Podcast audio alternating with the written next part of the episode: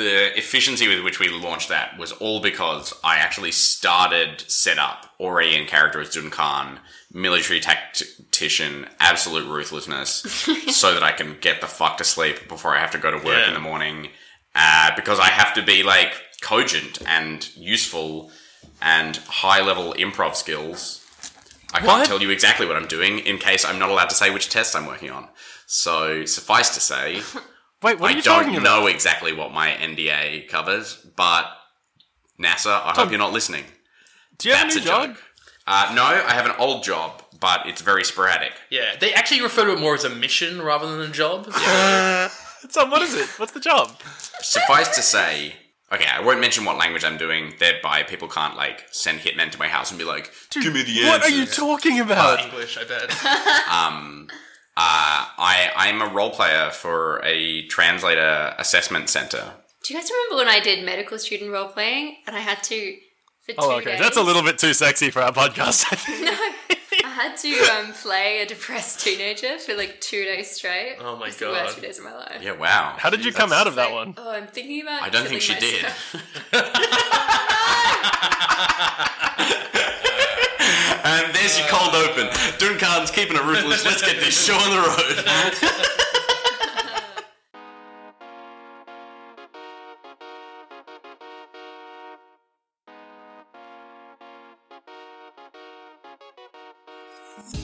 This is a tale of a strange and dangerous world, a world known as Carthus.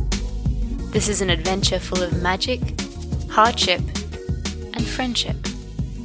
This is a tale about a world at war and the people who are forced to endure it. When ancient magic starts to stir, three unlikely heroes find themselves embroiled in a quest much larger than themselves.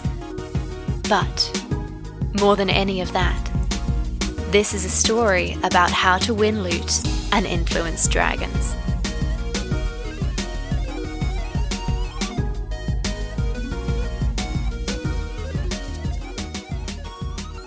Hello, and welcome to How to Win Loot and Influence Dragons. It's a Dungeons and Dragons 5th edition actual play podcast for the Curio network of podcasts. I am, as always, your smooth daddy dungeon master, Ben McAllister. Um, and I'm your uh, rugged papa, Jackson Yusuf. and I'm your sandpaper baby, Thomas Owen. Whose side are you on, Grace? Pure. Uh, everything I'm thinking is so dirty. Do it. No. Um, I wasn't really listening to what Ben said because I was doing Sharpay impersonations. So I'm What your does that diva mean? daughter. No, go on, go on. It's a female version of a husky. I'm Go on, your Grace. diva daughter, Sharpay Evans. Huge. Okay. All right, so smooth daddy and diva daughter Smooth first. daddy, that's versus the rugged words. papa and sandpaper baby. Who will win? Oh gosh. I need to pay more attention to those. All right. Um, with that out of the way, how about we crack on into this episode of How to Win Loot and Influence Your Snoot?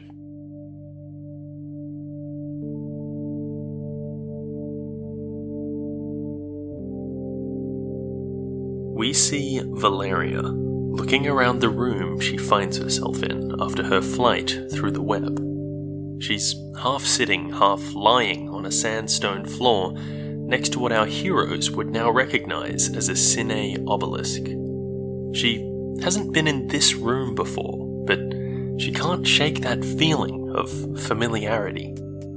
She stands, steadies herself against the obelisk, and exhales. She spies a door in the distance across the room and makes her way towards it, but her wounded thigh throbs sickeningly, her vision clouds, and her legs give out beneath her. She manages to bind her wound with a strip of linen torn from her cloak before slipping into the darkness which rushes up to swallow her. She spends an interminable time in that room, coming in and out of consciousness, seeing scattered memories of her travels and haunted by the vision of the man in black hunting her through the inky blackness. Eventually, she recovers to a state of weary exhaustion, but at least now, she's conscious. Her water skin lays empty beside her, and it isn't long before her thirst overcomes her weariness. It's so hot in this place, so much hotter than the ashwood. She makes her way over to the door and finds it locked. Not quite sure of the reasoning herself, working mostly on instinct, she waves her necklace past the handle. The necklace she now knows contains one of the Cine pieces. She hears an audible click as the locking mechanism disengages. Valeria steps out into a larger space. It's a ruin, dappled with light pouring in through tumbled down sandstone walls, and for the first time since that black clad wagon began pursuing her and her new friends, she allows herself a grim smile. She knows where she is. She has been here before. It's the very ruin where she found the necklace that she now wears. The very crumbled temple in the northern deserts that she visited some time prior. The very place that she now knows must be the Cine's Temple of Sand. But of course, that was a long time ago. She still has a long way to go before she finds herself standing before our heroes where she is right now. So, uh, that's where we are. You guys have just finished the first challenge of the Temple of Sky, as Valeria has now told you it is called. You've walked out of that room having flipped the switches and bested the automatons, and you're now walking down another little corridor. Uh, Valeria is trudging on ahead of you. She's still, you know, you know, she seems a little bit wounded still, and as you're doing so, Valeria says, "Okay, so." Um, before we get to the room that Elva and I got stuck in, there should be two more things. One of them is like another uh, challengey type thing, and then one of them is just. Uh, it's just kind of weird. We're gonna have to. We'll we'll deal with that when we get there. Um, so for the thing coming up, I mean, I don't know how. I don't know how Luthor's going to have rigged this thing up to reconfigure. I mean, that last challenge was different from when Elva and I came through it. There were more switches, and obviously the golems were hiding. The next room we go into, last time, it was Elva and I fighting this one automaton creature. And uh, anyway, I'll, I'll give you some more detail when we get closer. We're still um, a couple of minutes away. Suffice to say, if you guys do need to patch up, this is probably about the best time we're going to have for a while. Short rest. Do you think it is short rest time? I I'm at under 50 H. Under Yeah, fifty what's, what's your health at, Grace? Is it- it's low. I was gonna have uh, a couple of healing potions, so should we just stop Oh, in the middle nice. of a Better in combat when you can't use your hit dice. I dice. suppose is there no Strategy advice. Yeah, strategy advice in song form from Duncan. It's his new thing. Uh, There's so there's no time pressure. We can just dilly dally. I mean, I guess we got. Let's take let's take a matter short how rest. Like stopping for an hour. fast you get Oh, we didn't there see if that. you're No. dead. When I'm in a rush last episode, I feel like it's weird to stop for an hour. Um, I think Valeria says to you, uh, if, if you're like discussing how much time you have, she says, we're, we're kind of in a rush in like a broad sense, because again, we're in a bit of a race here. There are people heading for the Crucible. But yes, as Duncan alluded to, doesn't really matter when you get there if you're dead. If you can drink potions, that's probably better. Well, Jody probably like uh, reaches into his sack and is like. I feel weird about saying sack actually. Uh, Jody, Jody probably, Jesus. Uh, no, Jody, Jody reaches into his his back, um, and uh, I think slings a sanctuary cider at Grace. I've got one. I do. Okay. Well then, I've, Whoa. I've got a Throw couple. it guys back in his hung on to face. Those- Yeah, I've got two. You guys have hung on to those for so fucking long. well that's that. This is why I wasn't being like take one of these. I was like, no one has mentioned sanctuary cider. yeah, yeah, I So forgot they long. existed. I've still got, I've got two on my sheet. three healing potions Yeah, as you well should- from when uh, we last did shopping. They just do very little. Is the only thing. Why don't we Anyway. use our sanctuary cider? Yeah, yeah. Let's do it. Sanctuary ciders. Okay, cool. So that's just a short rest, right? that's how it what it works. Okay, I think as you, you pull out those, Valeria goes, Oh, what are those? Are those some kind of healing potions? Or. I toss her one of the cheap healing potions. Do you have hit dice equal to your level? Yes. Yes. Use these in a Okay. while. So, yeah, Sanctuary Ciders, for those of you who don't remember, they are ba- essentially you, you do a small incantation and then it gives you the effects of a short rest. So, Valeria sees you chortling down the potions instead of like stopping to pat yourselves up, and she breathes a short sigh of relief and she says, Okay, good, yeah, I mean, more time saved the better. So, um, Oh my god. as soon as you're done with that, let's move on. So you guys take a short rest now, right? And I guess you regain. You use your hit die to regain health. How much health do you each regain? Um, I I used to hit die, and I went uh, from thirteen uh, hit points back, so I'm up to hundred, and I'm happy to leave it there. Plus, I, I'm going to get some uh, ki points back as well, being uh, it being a short rest. So This is interesting. Fuck yes. my Um, life, gang. my life. I rolled all of my hit die, and I bottomed out half of them. So I only gained Whoa. 21 hit points. Whoa. So Drasilia is Well, looking a well, little. Look who's low on hit points. look who's an actual sorcerer now. Do I still have my hook shot? Uh, yeah, you should still have it, man. Are you just doing a little character sheet management there, T? It was written there. I was like, is that still there? Because I've got the I've got the cloche as well. This is like every three episodes we actually look at our character sheets. Not not not for me, Grace. I uh, all right, weird flex, but okay. uh should we should we L and Z? LNC? Allons-y. So you guys have finished taking your short rest. Uh, Drasilia's still looking a little bit, uh, Peaky? probably weary, I suppose. Yeah, a little bit icky, a little blind. bit, little bit sick. And then um, Valeria looks at you all and says, "Oh, how much health did you gain back, Duncan?" Um, I think I was on 60 and I'm now on 115, so that's like fit five. Big boy. Pretty choice. A couple of centurions over here.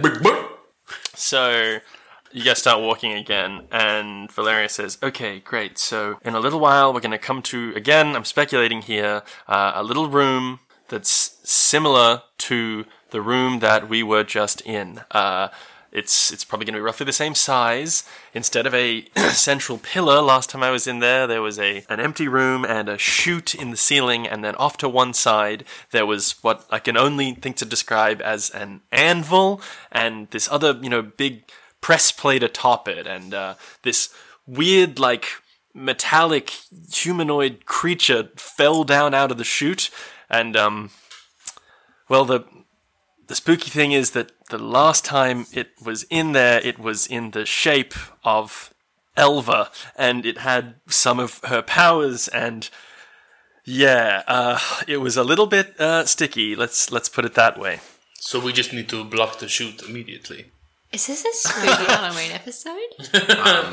Oh shit. She says, "Well, we didn't have any time to do that last time. It kind of coincided with us entering the room. But the thing we had to do last time was, um, who's got that uh, gem from the last room? The one that that was uh, created in the in the basin in the middle of the room." Me. Sorry, I was reading an emotional Instagram story.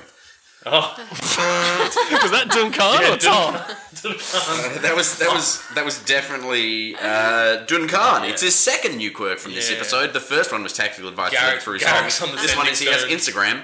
Everybody knows about the rule of threes. Let's find out what weird new quirk Duncan develops in the back. Garrick's on the most send- of this episode. Garrick's on the sending stone, just like on the move again. Feels like these days it's uh, hard to find a place to settle down, and uh, there's worrying times coming forward, but you just got to keep looking ahead. You know, once I heard a story about a uh, a military figure, it's, uh, footsteps on the beach, and then it trails off, and then No, no! oh, that was my keep going. I Oh. wanted to see like how long Oh, we I thought that was a wrap it up. And no, I no, no. like, That's why I was fair. doing this Ah, instead of like this. Wow. Hashtag struggle. Tom trying to end an improv strand? I don't see it happening. Yeah, no, I was I was egging him on like as literally as I Yeah, could yeah. without having eggs.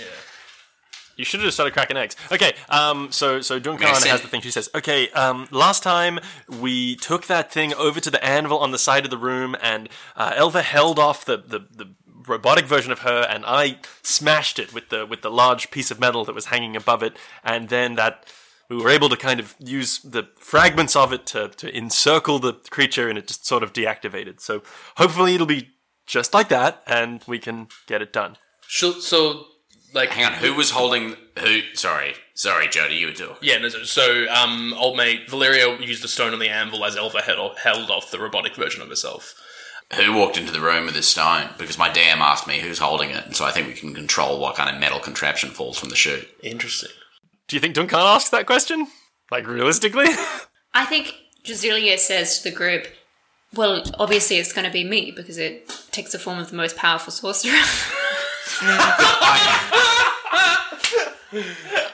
I was leaning towards it'd be like us, but then I was like, oh well, Valeria was there last time as well, so it'd be both of them, but it was only one of them. So I was already like, why her? And then you were like, which one of you has a stone? So like, I don't know whether or not I would have come to specifically that conclusion, but I was already thinking to myself, okay, so like, what made it be her that came down?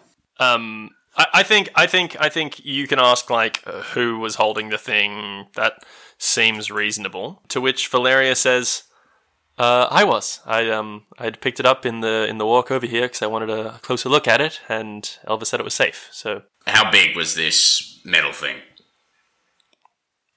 uh, it was, I guess, a little bit bigger than Elva herself. And how big's the door? Into the room, you mean? Yeah. Big enough for me to get in and out of, and all of you guys to get in and out of." Was it But at, at, like is at it a normal door or is width? it like yeah? can a single person hold the doorway? Oh, okay. No, I mean it's like wider than one human person, or sorry, dwarf or elf person. I How does it suppose. compare to two? But um, yeah, surely, Give- surely, give me if, a rough surely if Duncan feet of the turns and faces the like the doorway itself, his dumps are just gonna like fill up the space. yeah, the extra thickness of Yeah. Duncan is going to occupy the room. Um, she, she says, uh, "What do you? Uh, maybe tell me what you're, you're thinking of here, and I'll let you know if I think it would be thick enough. I mean, it's like it's not like over ten feet wide. Are you but thinking it's, like a It's like not a, over a 10 choke, feet a wide? choke point thing? Yeah, Is that yeah, what you're thinking? choke Yeah. point. Okay, because here's what I'm thinking. There's four of us. There's one crystal. Last time, it summoned a metal construct of the one person who entered the room who wasn't holding a crystal. We don't know it was a crystal. It might have just been whoever entered the room. It might not have been. Hey, Valeria, who worked in, walked into the room first? Uh, probably Elva. Yeah, definitely would have been Elva. Okay, so it's either who walks into the room first or whoever's not holding the crystal. So what I suggest is, Well, who do we most want to fight of us? yeah, Who do we think is the easiest person to take down? I would Brutality. suggest that Druzzy's magic, if the metal construct has the magic, would be a real problem. If they're made of metal, AC probably goes out the window as being relevant. Yeah, it's probably not me, guys. I'm pretty tough. But... I I don't like the body language in this room. Judy, do you have anything to add? let's say it copies the stat block, uh, or rather, as I should say, using my uh, fighter. I can literally, I can, I have the skills. I never thought I would use this. Oh my goodness! The skills to like Okay. estimate other people's Starting strength at and seventh stuff. level, if you spend at least one minute observing or interacting with another Yeah, creature yeah. outside combat, you can learn certain information. So basically, uh, I, Yeah, you, you understand everyone's stats. I all think. of I know your strength scores, your dex scores, your con scores, your armor class, your current hit points, your total class levels, and your fighter class levels. So I couldn't tell you what class you are, but I could tell you the number yeah. of levels you have. So basically, what I'm saying, BMAC, is however Duncan processes processes that information outside of the meta of the game, Uh huh. can So- you tell Duncan which of his companions is easiest to kill? I think what Duncan would take away from looking at each of his companions is that they have their own strengths and weaknesses, and they're powerful in different ways. I understand what you're doing here with the whole trying to um, determine which version is going to be fought thing, but I um, I do want to say there is one other thing that you might not have considered, and Luthor is a crafty bastard. Luthor is a crafty bastard, but also more data for you to make your decision based upon. I took the gem off uh, off Elva when we were walking through the corridor because I wanted a closer look at it, but she was the one who first retrieved it from the basin. Right. So we're gonna fight me. That's my new hypothesis. we're that's, fucked. Oh, that sounds. Only I. oh, that's oh, it's a walk in the park. I- I mean, given that the report is it had some of Elva's powers, we literally know that I can tank this dude. What's that Futurama joke about perfectly matched violence never solves anything? I think that's exactly. It's not perfectly she matched. says- I'm stronger. We know this. Maybe. She says it had Droid? some of Elva's powers, but also some other abilities that, I mean, I don't pretend to know everything Elva can do, but that in my time traveling with her, I haven't seen her okay. do. What, what and, they? uh, what could it do that she couldn't do? Oh, fucking. Jozzy walks into the room.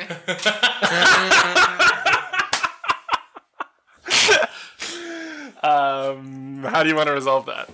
Can she get in? She's not stopping for any more chit I chat. make a strength check to hold Julia back from making a fatal mistake. Okay, I, I reach out and grab Drazi's shoulder to stop her. I roll a natural 20 on my athletics check. She goes, no. Jesus. Look, Enough! Look. Let me go in first. We've already figured I could tank this thing. Fine. You smash the crystal up. Or maybe you're fast, you smash the crystal up, Jody. Oh, I don't. Well, I mean, I don't know if I can do anything at this point. So when if I'm the the the the, the, the worst uh, companion here, maybe you guys should because so I just. But you're definitely the fastest. I just didn't know if metal. Oh, metal perhaps would I'll just be run around the ring around the room. I'll go in first. One of you take this crystal. I don't really care who it is. Fine, then I'll just stand to the side, doing nothing, being useless. Why don't we both take the crystal? Okay, both of you take the crystal. I'll tank myself. Valeria Great says, plan, team. Valeria says, What do you want me to do, Duncan? Keep clear and hurt the metal me if you can. Oh. I can hurt the metal thing, Duncan. Mm. this is a party of delicately balanced You egos. see, it's a lot of- lot of fragility going on. Last time we had a combat, but anyway, uh, She she didn't she didn't say that in like an upset way. She said that with like a sly smile, as like she was being like, "Let's oh, do Oh, this." she's wearing weighted clothes and she was using only ten percent of her power because she promised her master that she would only she would never go all out. She would only go out known. at a time of great we crisis. should have known. Okay, great. So the Okay. plan is Jody and Druzzy are both holding the crystal together. This is our plan. This is Pull what the we're lever, sticking You guys pull open the door and pour into the room. You all whip your heads over to the left to see if the anvil and crushing mechanism that Valeria described is present and ready for action. And in its place, you find a solid wall. You whip your heads back to the center of the room and up to the ceiling, looking for a chute that you expect some kind of mechanical automaton to tumble down through. And in its place, find a solid stone ceiling. In the center of the room, you see, similar to the one that you saw in the last room, a inverted crystal pyramid hanging from the ceiling and an upright crystal pyramid sitting on the floor. Either side of the crystal pyramid on the floor are four levers jutting out of the floor. On the far side of the crystal pyramids and the levers in the center of the room is a pile of scrap metallic parts that look like they may once have been in the configuration of a tall, metallic, elvish woman. Very quickly, those parts whip up off the ground and self assemble into a rough approximation of a short, squat, extremely thick metallic dwarf carrying a great sword across his back. Everybody roll initiative. Fucking knew it. I'm surprised there's enough metal for you, Duncan. They had to leave my booty out of this one. I can't jump nearly as far as me.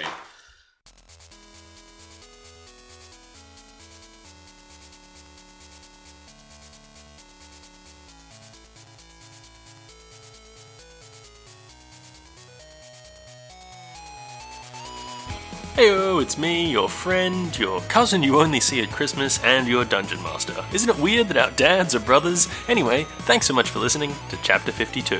We're really getting down to the pointy end of things, hey. I'm not sure exactly how many episodes are going to be left, but I'm pretty sure we're going to be coming in under 60. Um, some of you may be wondering where our customary Halloween Tales of Duncania special episode is this year. Um, sorry about that, if you were looking forward to it. We just felt that breaking up the flow of the show this close to the end of the sort of main narrative was probably going to be detrimental, so we opted to give it a miss. If you love the specials and want to see more of them, or if you've just got any other thoughts about the show in general, please let us know. Get in touch with us on Facebook, Twitter, or Instagram at Curio Network or at HTW Late. It really does mean a lot when we hear from you. The feedback is really, really motivational. I mean, we make the show for you guys, so do get in touch. Um, it similarly means a lot when you leave us ratings or reviews on iTunes or wherever you listen. Of course, if that's not your bag, just telling a friend about the show is also an enormous help. Anyway, quick one from me this time. That's all I wanted to say. I won't take up any more of your time. Thanks as always for listening. Enjoy the rest of the show. 16. Nine. 21. Ooh, nice. 21. Um, 21. Guys, you're not gonna like what the Robo DK rolled. I don't give a fuck what the Robo DK rolled. We're gonna roll it. Great. So, despite that very, very nice roll, Jody, the Robo DK did roll a natural 20. So, the very first thing that happens is this extremely thick robotic boy. By the way, I would say you would know because, of course, it doesn't have enough metal to encapsulate Duncan's extremely thick booty. It's kind of like a wireframe version of the booty.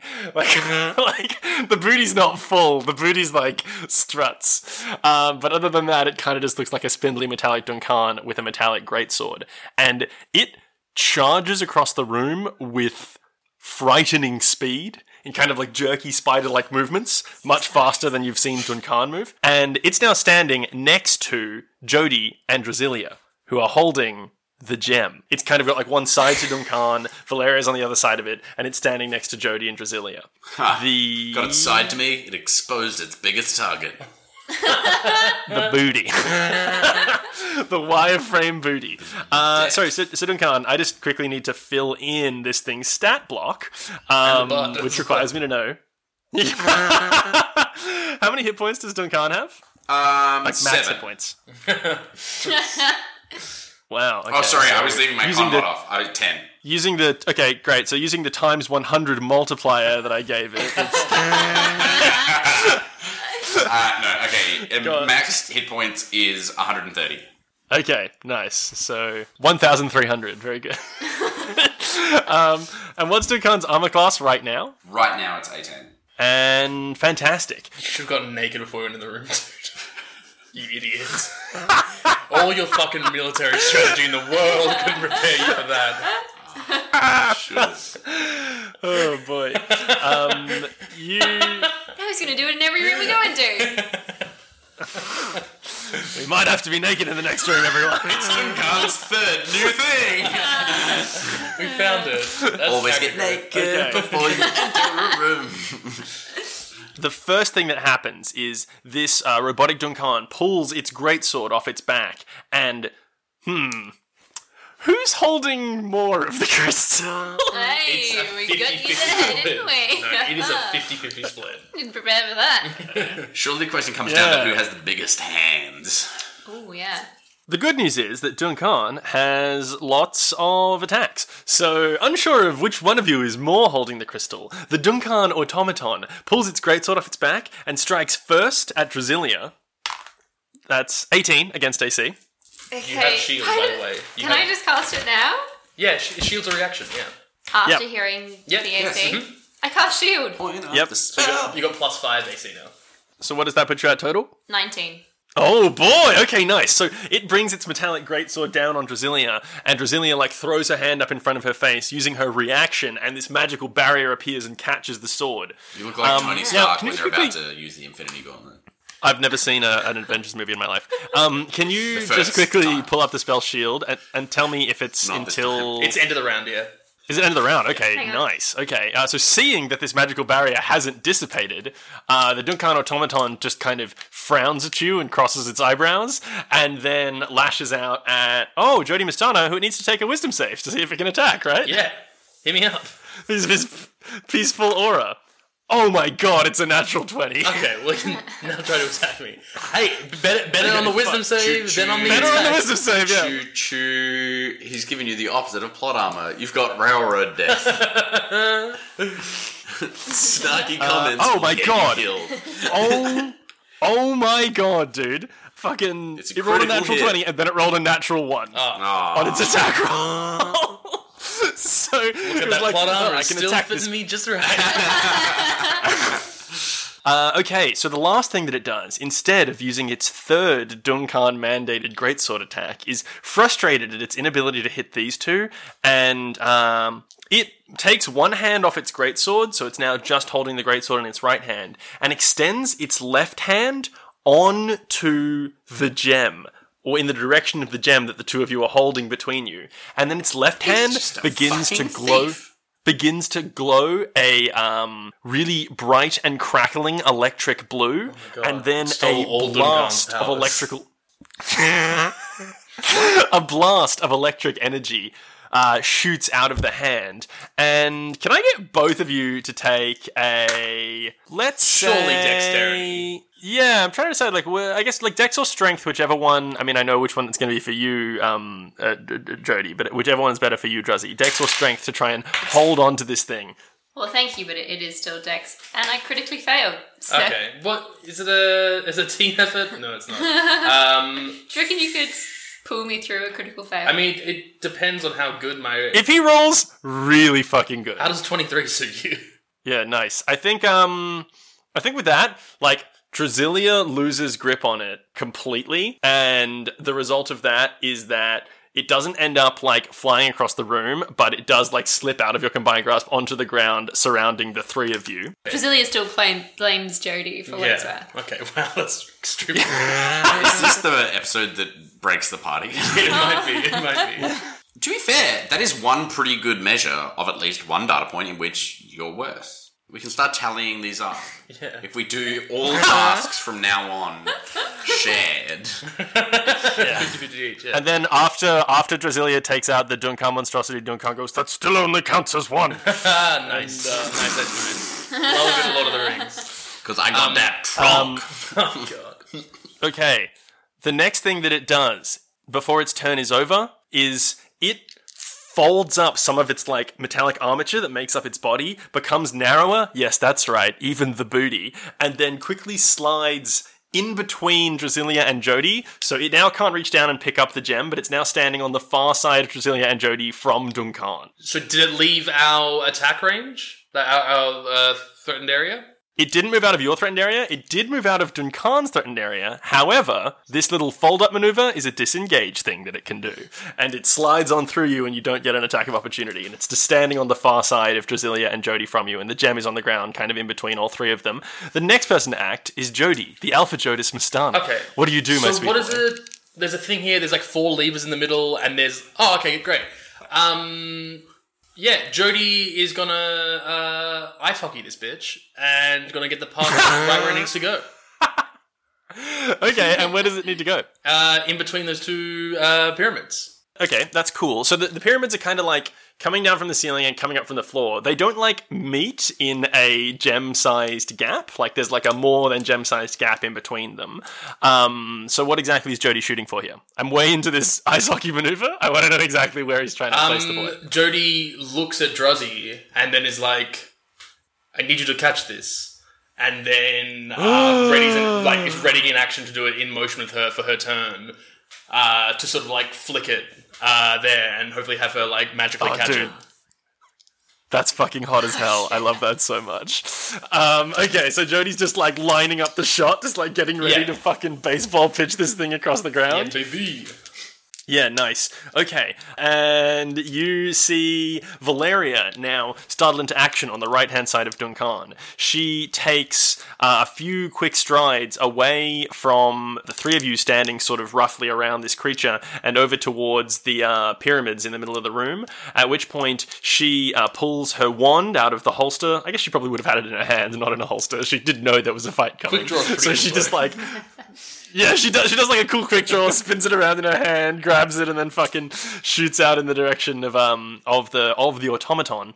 And you see a large, ethereal, hand-like apparition appear behind the automaton, and then attempt to quickly grasp it around the mid cage. Mid cage, rib cage. I guess it's No, It's no. like- although to be it's fair, a robot. it would be like a mid cage on a robot, right? You know what I mean? Like it's all Yeah, like a big so contraption. There are no Uh, I also want you guys to know that in trying to look up this spell, I just typed in uh, to Google Bigby's cage. Which You got cage on the mind. What's happening? plus eight strength check to the grapple. Okay, so the hand attempts to grapple this boy. Ooh, that's pretty fucking good. That is a 19. Uh, and now we got to see if the boy. Oh, Duncan, what's your athletics mod? Oh, fuck. Um. Well, does it have my skill training? It has its own proficiency mod, so give me your strength and then I'll add its proficiency. So my strength is just plus four. Okay. Nice. Okay. Okay. Okay. I'm with you. So 19 is what Bigby's hand rolled to catch this thing. The Duncan automaton like flexes its arms to try and stop it. Um, What happens if they tie in a grapple? Does anyone know what happens in the in the event of a grapple that's a tie?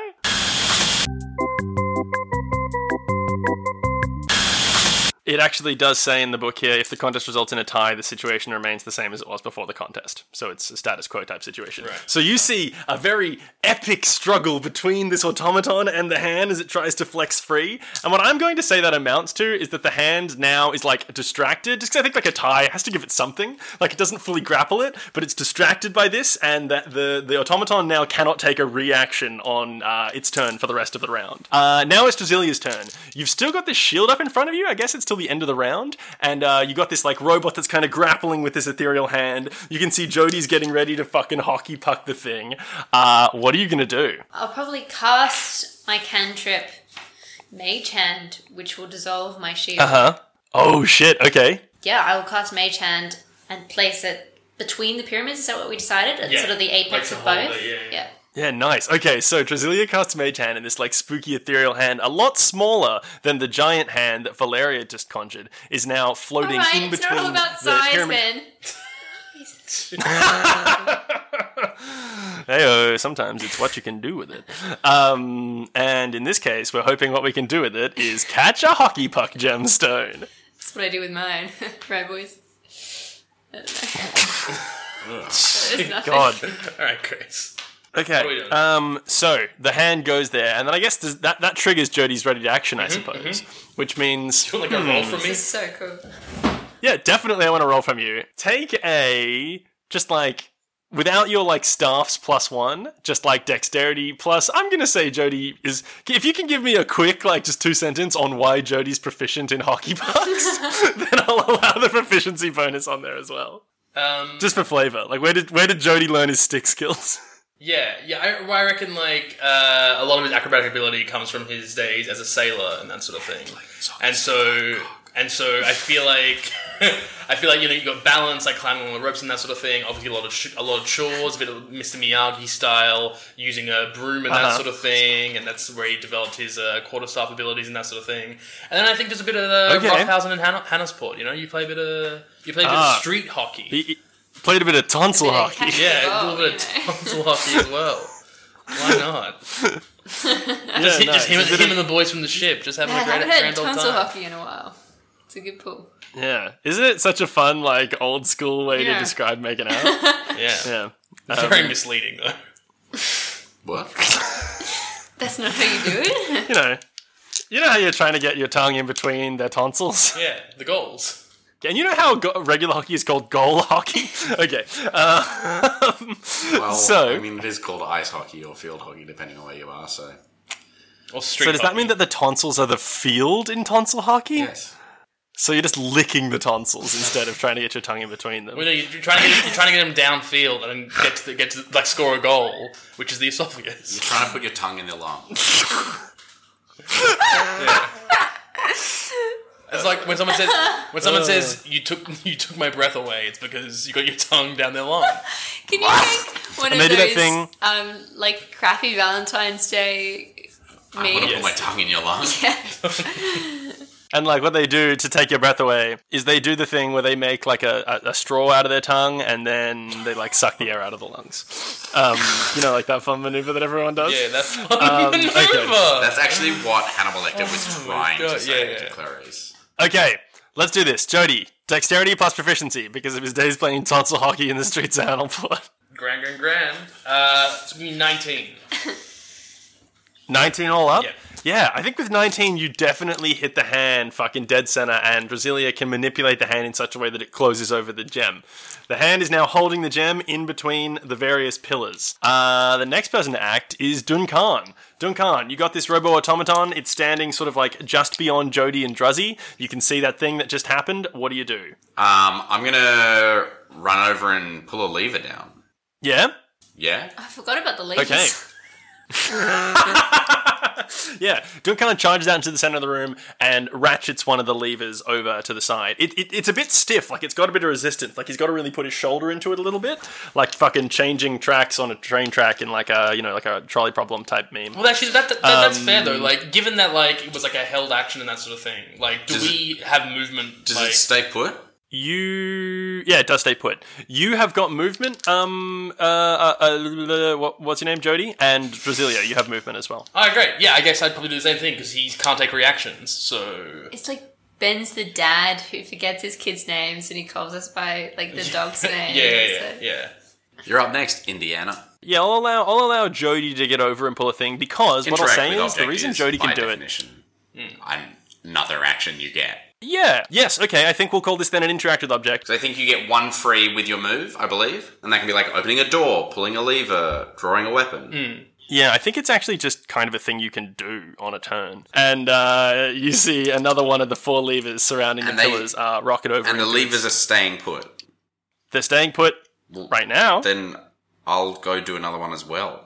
Yeah, yeah, totally. Okay, so we'll say Duncan can get over and pull another lever as well. Bringing us back around to the top of the order, where the Robo Duncan shrugs off this Bigby's hand, seeing that things are, uh, seeing that Jody's moved away from him and Duncan's moved away from him, and, and Drasilia is holding the gem in a mage hand, hovering between the pillars, sees its opportunity here to remove that mage hand with a series of strikes against one now shieldless Drasilia. I mean, she'll have a new reaction though. Um, so yeah, you can definitely still cast shield. So it lunges out at you with its metallic greatsword. The first one is a 15 against AC. I can't shield against it. Yeah, you can. Oh, yes. Okay, you can't yes. shield. I thought it was. What? I thought you said 20 because I was reading Roll 20. Which is a D&D website. God. Goodness me. Yeah, I cast nice. shield. You, you cast shield. Yeah, you block the first strike of this blade. It then swings down at you again. Ooh, all right. This one is an 18 plus the modifiers, so I think you're cooked on this one. This sword manages to pierce through your magical barricade, and you are, are, are knocked backwards with uh, 15 points of slashing damage uh, as the sword uh, carves into Valer- uh, Drasilia's skin. How's she doing on hit points? She's still okay. She's on 30. it instead of using its third greatsword attack holds up its electro-charged hand once again points it in the direction of Drasilia and blasts with some magical energy that's a 22 against AC Yeah, that. hits. that hits Drasilia for 17 points of lightning damage and knocks her back Oh my god, I thought you were going to add on Uh, another damage type. No, 17 points of lightning damage. So what does that put Drasilia at? One one stiff breeze away from being in the dirt? yeah, very unlucky 13. okay, that is uh, RoboDK's attacks out of the way. He then charges across the room and uh, is now standing uh, over the last lever, just like looking menacingly around to try and uh, prevent someone from getting over to it. And then we're back around to my boy Jody. What does Jody do? Oh, he goes for the last lever. Yeah, Yeah. nice. Fucking Like just A. like acrobatically, Um, he's just trying to like dive over and bring it down. Yeah, dude, absolutely. So like he's kind of like standing there, sort of blocking a direct path to it. Yeah. So if, if your plan is to try and like dive past him, I definitely want an acrobatics check for you, and I want you to describe because like you could dive in between Well, the what space I'm, in between what I'm the thinking pyramids is, and is like that Jody probably just runs up the pyramids and then tries to drop down vertically. Because he, he can just move up things, Fuck right? yeah. So he can just like run up there and then just try and like drop down and bring down the lever as he as he does. then walk away without looking back. Yeah. And explodes. Everyone's like, oh my god, and they're like, wow, maybe he is the most valuable member of the team. Jody runs up the side of the pyramid. He sees a emotion, or what passes for an emotion in a cold automaton, uh, of shock and horror across this robot's face as it turns around and realizes that Jody is coming not from the side or the front at the switch, but straight from the back, baby. Uh, Jody rolls over to the switch, fucking pulls the switch over to one side, and then it's kind of like a bomb goes off in the room. Because the two pyramids, the one hanging down from the ceiling and the one coming up from the floor, glow white hot with blinding light, and both blast light out of their tips. Perfect Sticky, episode. sticky, sticky white hot light comes blasting. blasting out of their tips, meeting in the middle at Drasilia's mage hand, holding the piece. Drasilia's mage hand is evaporated instantly by the blast. And then the light emanating from the pillars grows so intense, you're all pushed back and blinded. And then, when the light dissipates, you see that the large central gem has been broken into 12 smaller pieces scattered to the far corners of the room.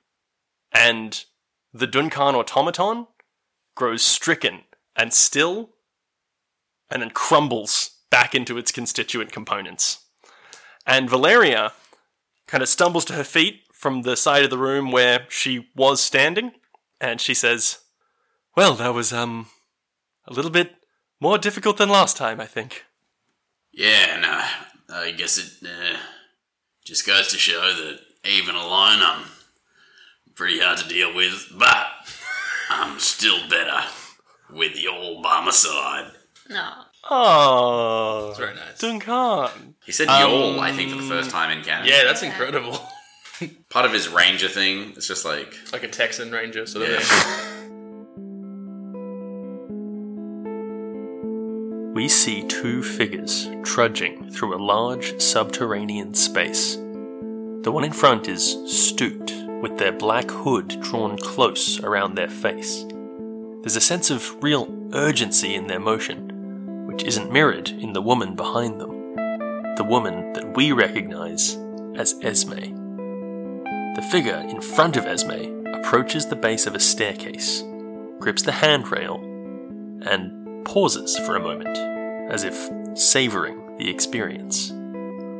At that very minute, Esme stiffens. She reaches into her robe and withdraws a small glass and stone tablet. She studies a message on it closely for a moment, and then quickly reaches back into her robe to collect a sending stone. She clutches it tightly and sends a message. Hello? Yes, it's me. Get me the werewolf. Now. As she begins to smile, we see the message on the tablet. It reads Garrick is headed to Hastings.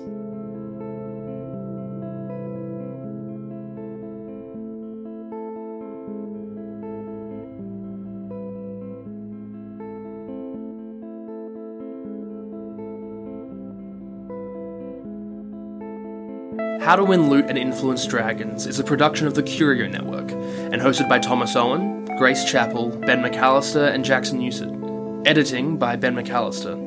You can find details of all the music in the show notes. We've got other content on Curio, such as Odds and Ends, where Grace talks with people about the mementos they've kept and the stories behind them, or Still Interested, where we look at film and TV that has been rebooted or remade and try to figure out why they thought it was a good idea. Check it all out at CurioNetwork.com.